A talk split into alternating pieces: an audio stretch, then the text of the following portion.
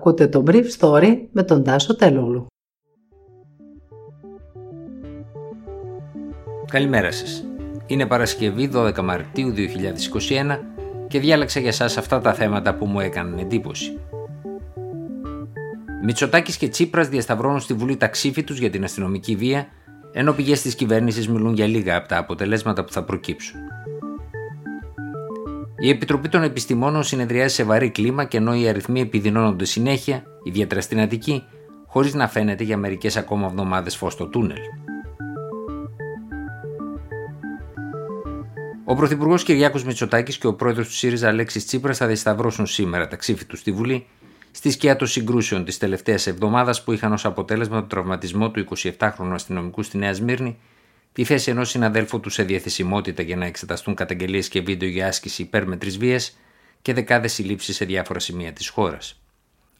Ο κ. Μητσοτάκης, σύμφωνα με πληροφορίες μου, θα αρκεστεί στην επανάληψη εξαγγελιών που έχουν γίνει και στο παρέλθον για την τοποθέτηση καμερών στα κράνη των αστυνομικών και την ανεξάρτητη εξέταση καταγγελιών εις βάρος τους για την άσκηση αστυνομικής βίας, χωρίς ωστόσο να μπει στην καρδιά του προβλήματος που είναι γιατί με εξαίρεση την πρωτόδικη απόφαση του Κυπρίου φοιτητή Δημητρίου, τα ποινικά δικαστήρια σπάνια καταδικάζουν στόλου για υπέρβαση της αναλογικότητας στην άσκηση της κρατικής βίας. Η χώρα μας το 2019 παρουσιάζει μία βελτίωση που παρατηρείται σε σχέση με τις παραβιάσεις που αφορούν στο άρθρο 3 της ΕΣΔΑ για την απαγόρευση της απάνθρωπης ή εξευτελιστικής μεταχείρισης. Τέσσερα κρούσματα είχαν καταγγελθεί το 2019 έναντι 11 το 2018. Ο αρχηγός αντιπολίτευσης Αλέξη Τσίπρας δεν αναμένεται να καταθέσει νέες προτάσεις, πλην ίσως των καταγγελιών για υπέρβαση της αστυνομικής εξουσίας σε συνδυασμό με τον νόμο για τα ανώτατα εκπαιδευτικά ιδρύματα και την εκένωση του Αριστοτελείου που δεν έχει καν σχέση με αυτόν τον νόμο.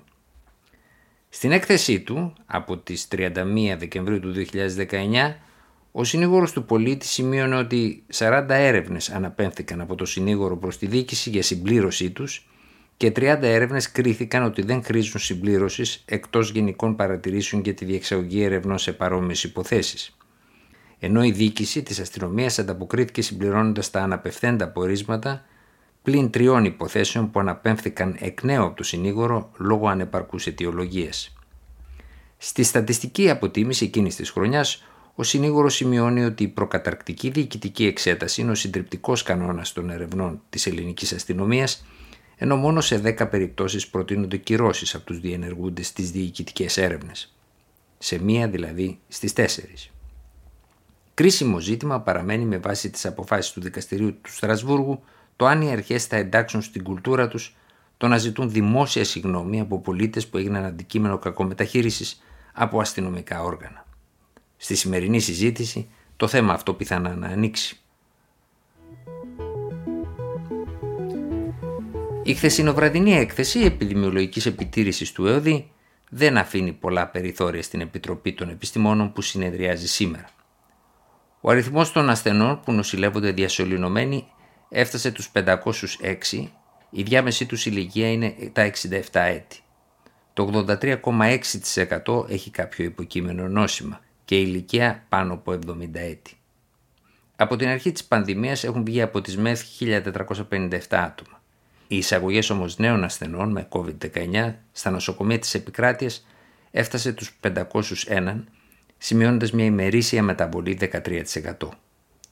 Ο μέσος όρος των εισαγωγών του προηγούμενου 7 ημέρου είναι 408 ασθενείς. Η διάμεση ηλικία των κρουσμάτων είναι τα 44 χρόνια ενώ η διάμεση ηλικία εκείνων που πέθαναν είναι τα 79 χρόνια. Από την ανακοίνωση των αποτελεσμάτων της γονιδιωματικής επιτήρησης αποκαλύπτεται ότι το 95% των μεταλλάξεων αφορά τη Βρετανική μετάλλαξη με απόλυτη επικράτησή της στην Αττική, ενώ στη Θεσσαλονίκη υπάρχει κυριαρχία της νοτιοαφρικανικής μετάλλαξης. Με πάνω από τα μισά κρούσματα να καταγράφονται στο λεκανοπέδιο, αλλά μόνο τον Πειραιά να έχει πιάσει το κρίσιμο όριο των 50 κρουσμάτων ανά 100.000 κατοίκους, με τα σχολεία και τα μαγαζιά κλειστά, το πρόβλημα υπάρχει στους χώρους δουλειάς και κατοικίας. Ο Υφυπουργός παρά τον Πρωθυπουργό Άκης Κέρτσος εξέρει χθες με ανάρτησή του τη δημιουργία πλατφόρμας όπου κάθε εργαζόμενος σε επιχειρήσεις άνω των 20 ατόμων θα έχει τη δυνατότητα να κάνει τεστ δαπάνες του κράτους δύο φορές το μήνα για την αποφυγή, όπως αναφέρει, εστιών υπερμετάδοσης. Έτσι αναγνωρίζεται ένα πρόβλημα στους χώρους δουλειάς για το οποίο γίνεται πολλή κουβέντα τις τελευταίες εβδομάδες. Πολύ μεγάλες επιχειρήσεις κάνουν τέτοιους ελέγχους ιδίες δαπάνες.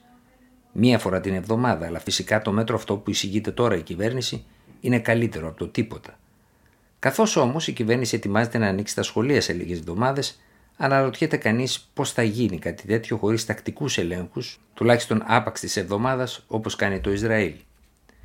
Στην παρατήρησή μου ότι η Κύπρος επιβάλλει τεστ στους εργοδότες κάθε εβδομάδα σε όλες τις επιχειρήσεις, ο κύριος Κέρτσος απάντησε ότι δεν υπάρχει τέτοια υποδομή testing στην Ελλάδα. Στο δημόσιο, διότι οι πολύ μεγάλες εταιρείες έχουν συνάψει συμφωνίες με ιδιωτικά κέντρα στα οποία ελέγχονται οι εργαζόμενοι τους και τέτοιες συμπράξεις θα μπορούσαν να επιβληθούν και σε μικρότερες επιχειρήσεις που πιθανά θα προτιμούσαν να πληρώσουν τις εξετάσεις από το να μείνουν κλειστές.